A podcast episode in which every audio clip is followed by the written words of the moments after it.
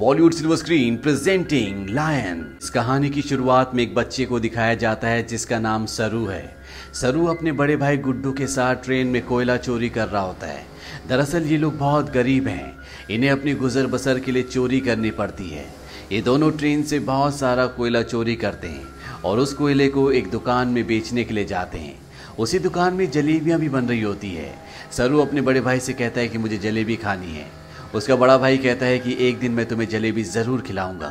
उसके पास इतने पैसे नहीं है कि वो अपने छोटे भाई को जलेबियाँ खिला सके। सरू कहता है कि एक दिन हम दुकान की सारी जलेबियाँ खरीद लेंगे। अब कोयले के बदले में थोड़ा सा दूध दिया जाता है और ये दोनों भाई खेलते हुए अपने घर वापस पहुँच जाते हैं, जहाँ पर सरू और गुड्डू की एक छोटी बहन भी है। ये तीनों अपनी माँ के साथ रहते हैं। सरू की माँ अपने दोनों बच्चों से पूछती कि वो दूध कहाँ से लेकर आए, लेकिन वो इस बात का कोई भी जवाब नहीं देते। उसी रात को सरू का भाई गुड्डू काम पर जा रहा होता है। सरू कहता है कि मैं भी तुम्हारे साथ काम पर चलूँगा। उसका भाई कहता है कि तुम मेरे साथ नहीं चल सकते क्योंकि काम पर बोरियाँ उठानी पड़ती है और इस काम के लिए तुम बहुत छोटे हो। सरू अपने सिर के ऊपर चेयर उठाकर दिखाता है, साथ ही साथ वो साइकिल भी उठाने की कोशिश करता है। सरू कहता है कि मैं कोई भी काम कर सकता हूँ। सरू की जिद करने पर उसके भाई को उसे अपने साथ ले जाना पड़ता है। ये दोनों के दोनों एक ट्रेन स्टेशन पहुँचते हैं। सरू अपने भाई गुड्डू की गोद में ही सो जाता है। उसका भाई उसे उठाने की कोशिश भी करता है पर सरू बहुत छोटा है, उसे बहुत नींद आ रही होती है। वो कहता है कि मुझे सोने दो।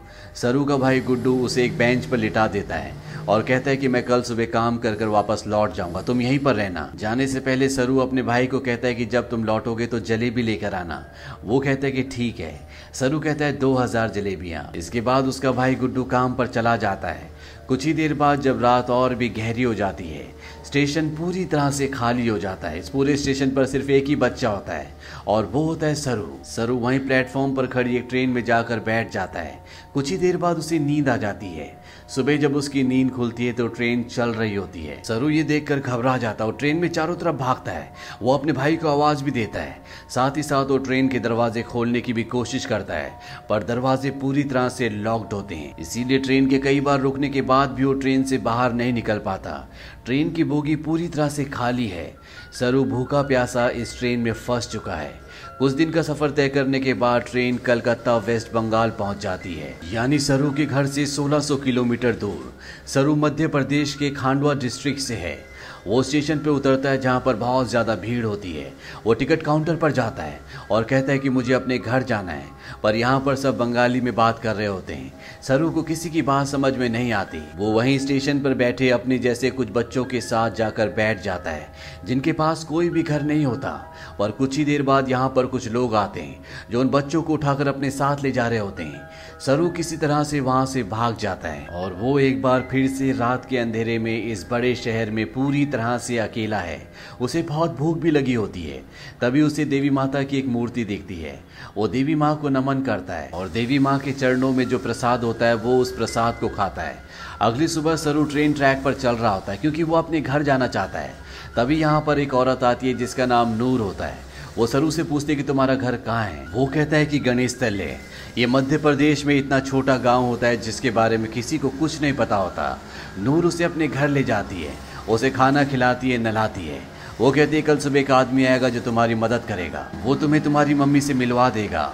अगली सुबह यहाँ पर रामा नाम का एक आदमी आता है। वो सरू की पूरी बॉडी चेक करता है और नूर को धीरे से कहता है कि तुमने बहुत अच्छे से काम किया, उन्हें ऐसी लड़के की तलाश थी। सरू को इन दोनों पर शक हो जाता है, इसीलिए वो मौका देखकर इस घर को छोड़कर भाग जाता है। सरू अपने कई दिन हावड़ा ब्रिज के आसपास गुजारता है। उसे हमेशा अपनी मम्मी की याद आती है कि किस तरह से उसकी मम्मी पत्थर तोड़ा करती थी और वो अपनी मम्मी की मदद किया करता था। सरू अपनी मम्मी से बहुत प्यार करता है पर अब वो यहाँ से 1600 किलोमीटर दूर है जिसके बारे में सरू को कुछ भी नहीं पता। सरू को इसी तरह से यहाँ पर 2 महीने बीत जाते हैं और एक सुबह जब बारिश हो रही होती है तो वो एक कैफ़े के बाहर बैठा होता है। कैफ़े के अंदर एक लड़का कॉफ़ी पी रहा होता है और बाहर से सरू उसकी नकल उतार रहा होता है। वो लड़का बाहर आता है और सरू को कुछ खाने के लिए देता है। इसके बाद वो सरू को अपने साथ पुलिस स्टेशन ले जाता है। वो बताता है कि इस लड़के को बंगला बोलनी नहीं आती है, हिंदी में बात करता है। जब मैंने इससे पूछा कि कहाँ से है तो इसने बताया कि ये गणेश तल्ले से है। इस जगह के बारे में ना लड़के को ना ही पुलिस वाले को कुछ पता होता है, क्योंकि ये मध्य प्रदेश में एक बहुत छोटा सा गाँव है। लड़का सरू से उसकी मम्मी का नाम भी पूछता है।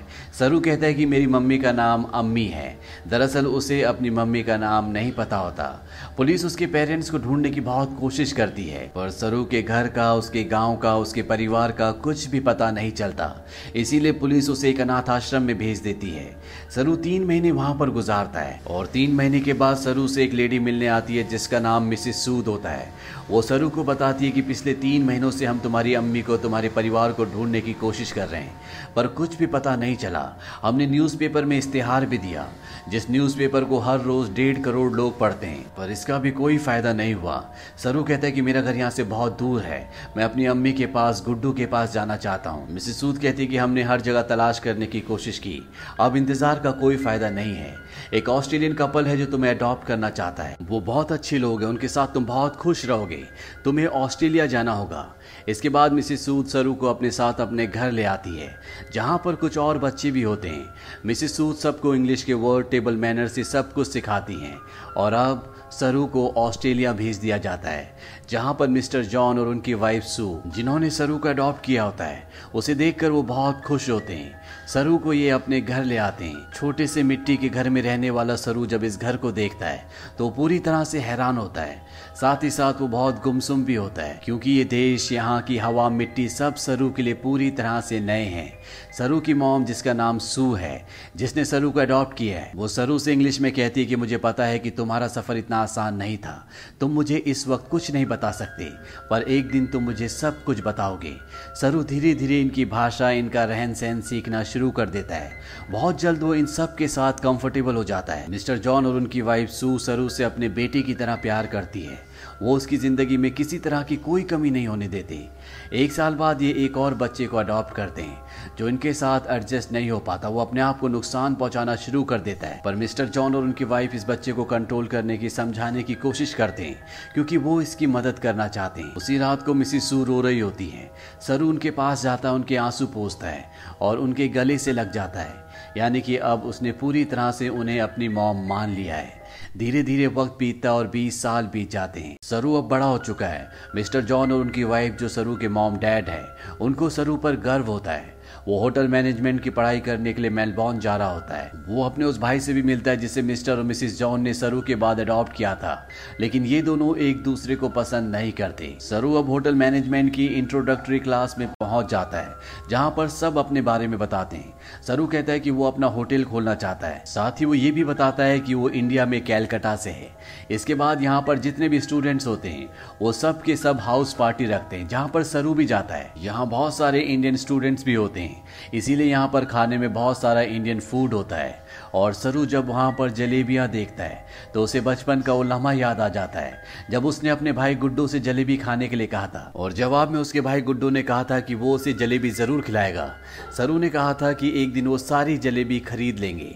सरू को जब ये लम्हा याद आता है तो उसकी आंखों में आंसू आ जाते हैं और वो अपने दोस्तों को बताता है कि वो कैलकटा से नहीं है, वो किसी और जगह से है।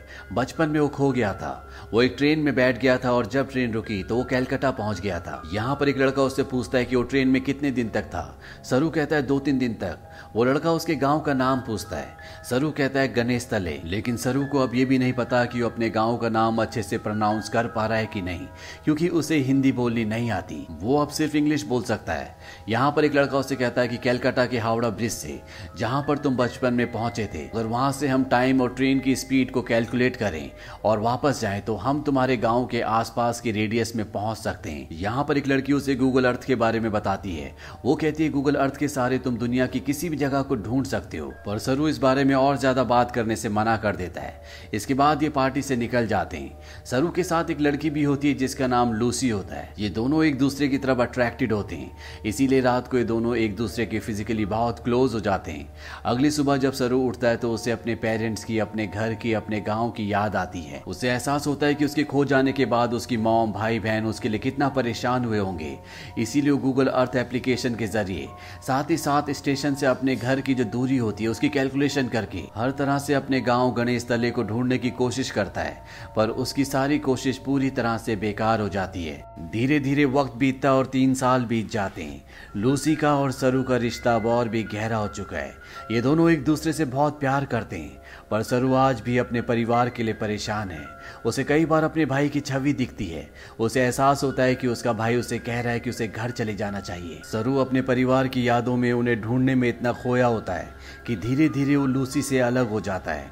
वो लूसी से कहता है कि तुम मुझसे बेहतर इंसान डिजर्व करती हो। लूसी और सरू अलग हो जाते हैं। कई महीनों के बाद लूसी को सरू जब एक दिन एस्केलेटर पर देखता है तो वो उससे बात करता है। वो लूसी से कहता है कि वो उसे बहुत मिस करता है। इसके बाद एक बार फिर से दोनों एक दूसरे के बहुत क्लोज आ जाते हैं। लूसी सरू से कहती है कि तुम्हें अपनी मॉम के पास जाना चाहिए, उन्हें तुम्हारी ज़रूरत है। सरू अपनी मॉम के पास जाता है जिनकी तबीयत खराब होती है। सरू को आज तक ये लगता था कि उसकी मॉम ने उसे इसलिए अडॉप्ट किया क्योंकि वो कभी माँ नहीं बन सकती, पर सू सरू को बताती है कि मैम आप बन सकती थी, पर मैंने और तुम्हारे डैड जॉन ने डिसाइड किया था कि हम 2 बच्चों को अडॉप्ट करेंगे क्योंकि इस दुनिया में बहुत सारे ऐसे बच्चे हैं जिन्हें माँ बाप की परिवार की ज़रूरत है। वो सरू को अपने बचपन का एक एक्सपीरियंस भी बताती है। वो कहती है कि मेरे डैड बहुत ज़्यादा अल्कोहल पीते थे, वो एक अच्छे इंसान नहीं थे, मैं हमेशा डरी डरी रहती थी, और एक दिन जब मैं अपने घर के पीछे गई तो मैं चाहती थी कि धरती मुझे निगल ले, तभी मुझे खेत की दूसरी तरफ एक बच्चा दिखा जिसकी ब्राउन स्किन थी, और अगले पल वो बच्चा मेरी साइड में खड़ा था। उस पल मुझे एहसास हो गया कि अब मेरी ज़िंदगी में सब कुछ ठीक होगा। फिर तुम और तुम्हारा भाई मेरी ज़िंदगी में आए, लेकिन अब तुम मुझसे बात नहीं करते, मुझे तुम्हारी ज़रूरत है। सरू को यहाँ पे एहसास होता है कि उसे अपनी मॉम का साथ देना चाहिए, और साथ ही वो अपनी बायोलॉजिकल मदर को भी ढूंढना चाहता है, अपने भाई को ढूंढना चाहता है। इसीलिए एक बार फिर से वो गूगल अर्थ पर अपने गाँव को ढूंढने की कोशिश करता है, और जब वो इंडिया के अलग अलग हिस्सों को जूम करके देखता है तो उसे वो जगह दिख जाती है जहाँ पर उसकी मॉम पत्थर तोड़ा करती थी। इसके बाद वो धीरे धीरे आसपास के पूरे एरिया को सर्च करता है और उसे अपना गांव, जिसका नाम गणेश तलाई है, वो मिल जाता है। उसे पता चल जाता है कि उसका गांव मध्य प्रदेश के खांडवा डिस्ट्रिक्ट में है। इस बात से वो बहुत खुश होता है। वो ये बात लूसी को और अपनी मॉम को भी बताता है। उसकी मॉम भी उसके लिए बहुत खुश होती है क्योंकि उसकी मॉम और उसके डैड चाहते हैं कि वो इंडिया जाकर अपने परिवार से मिले। सरू अब भारत आ जाता है और वो उस जगह पहुंच जाता है जहां पर उसने अपना बचपन बिताया था। वो धीरे धीरे बचपन की यादों से आगे बढ़ता हुआ उस घर तक पहुंच जाता है जहां पर बचपन में वो अपनी मॉम, अपने भाई और अपनी बहन के साथ रहा करता था। पर अब इस घर में कोई भी नहीं रहता। वो आस पड़ोस से पूछने की कोशिश भी करता है पर उसकी भाषा किसी को भी समझ नहीं आती और ना ही अब वो हिंदी समझ सकता है। तभी वहां पर एक आदमी आता है जिसे इंग्लिश आती है। सरू से अपना, अपने भाई का और अपनी बहन का नाम बताता है। उससे पूछता है कि जो परिवार पहले इस घर में रहता था अब वो कहाँ चला गया, पर वो आदमी उसकी बात का जवाब नहीं देता, वहां से चला जाता है। पर कुछ ही पलों के बाद वो लौट कर आता है और सरू को इशारा करता है। सरू जब उस तरफ जाता है तो वो देखता है कि सामने से एक बूढ़ी औरत आ रही होती है, और ये औरत और कोई नहीं बल्कि वो होती है जिसकी गोद में सरू ने अपना बचपन बिताया था। ये उसकी बायोलॉजिकल मॉम होती है।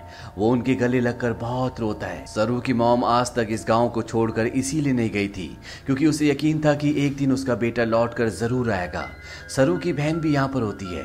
वो अपनी बहन को अपने गले से लगा लेता है, पर सरू अपने भाई से मिल नहीं पाता। उससे पता चलता है कि जिस रात वो अपने भाई के साथ काम पर गया था, पर सरू को नींद आ रही थी, इसीलिए उसके भाई ने उसे बेंच पर सुला दिया था। और जब उसका भाई जा रहा था तो सरू ने अपने भाई से कहा था कि सुबह जलेबी लेकर आना। उसी रात को उसके भाई गुड्डू की एक ट्रेन दुर्घटना में मृत्यु हो गई थी, यानी कि एक माँ ने एक ही रात में अपने दोनों बेटों को खो दिया था। पर उसकी उम्मीद ईश्वर पर उसकी आस्था थी, जो इतने सालों तक वो अपने छोटे बेटे सरू का इंतजार करती रही, और आज 25 सालों के बाद उसका बेटा वापस लौट आया। सरू इसके बाद ऑस्ट्रेलिया में अपने मॉम और डैड को कॉल करता है। वो उन्हें बताता है कि मुझे मेरा परिवार मिल गया, पर इससे कुछ भी नहीं बदलता। आज भी आप मेरे लिए वही हो जो पहले थे, आप मेरे मॉम डैड हो। इसके बाद सरू उन सभी जगहों पर जाता है जहाँ पर वो अपने भाई के साथ खेला करता था, और इन जगहों पर जाकर उसे अपने बचपन की याद आ जाती है जब वो इन्हीं रास्तों पर अपने भाई के साथ चला करता था। सरू को यहाँ पर एक और बात पता चलती है कि उसका नाम सरू नहीं बल्कि शेरू है, जिसका मतलब होता है लायन। अंत में हमें कुछ रियल फुटेज दिखाई जाती है जिसमें सरू के वो माँ बाप जिन्होंने उसे अडॉप्ट किया था वो इंडिया आते हैं। इंडिया में सरू की जो असली बायोलॉजिकल मॉम होती है वो उन्हें अपने गले से लगा लेती है। तो ये थी सच्ची कहानी सरू की। ऑफिशियल रिपोर्ट्स के मुताबिक पता चलता है कि भारत से हर साल 80,000 बच्चे गायब होते हैं, लेकिन उसमें से 1% भी बच्चे ऐसे नहीं हैं जिनकी किस्मत सरू की तरह हो। इसीलिए इस पूरी कहानी, इस पूरी फिल्म के जो हीरो हैं वो और कोई नहीं बल्कि मिस्टर जॉन और उनकी वाइफ सू है, जो अपने बच्चे पैदा कर सकते थे पर उन्होंने फैसला किया कि वो अपने बच्चे पैदा ना करके उन बच्चों को अडॉप्ट करेंगे जिनके पास घर नहीं है, ताकि उन्हें एक अच्छा घर मिल सके। अगर इस दुनिया में हर एक इंसान की सोच इसी तरह से हो जाए तो ये दुनिया स्वर्ग बन जाए। तो ये थी पूरी कहानी फिल्म लॉयन की। ये फिल्म सन 2016 में रिलीज हुई थी। IMDb पर इसकी रेटिंग है 8। इस फिल्म का बजट था $12 मिलियन और बॉक्स ऑफिस पर इसने कमाई की थी $141 मिलियन की। उम्मीद करते हैं कि ये कहानी आपको पसंद आई।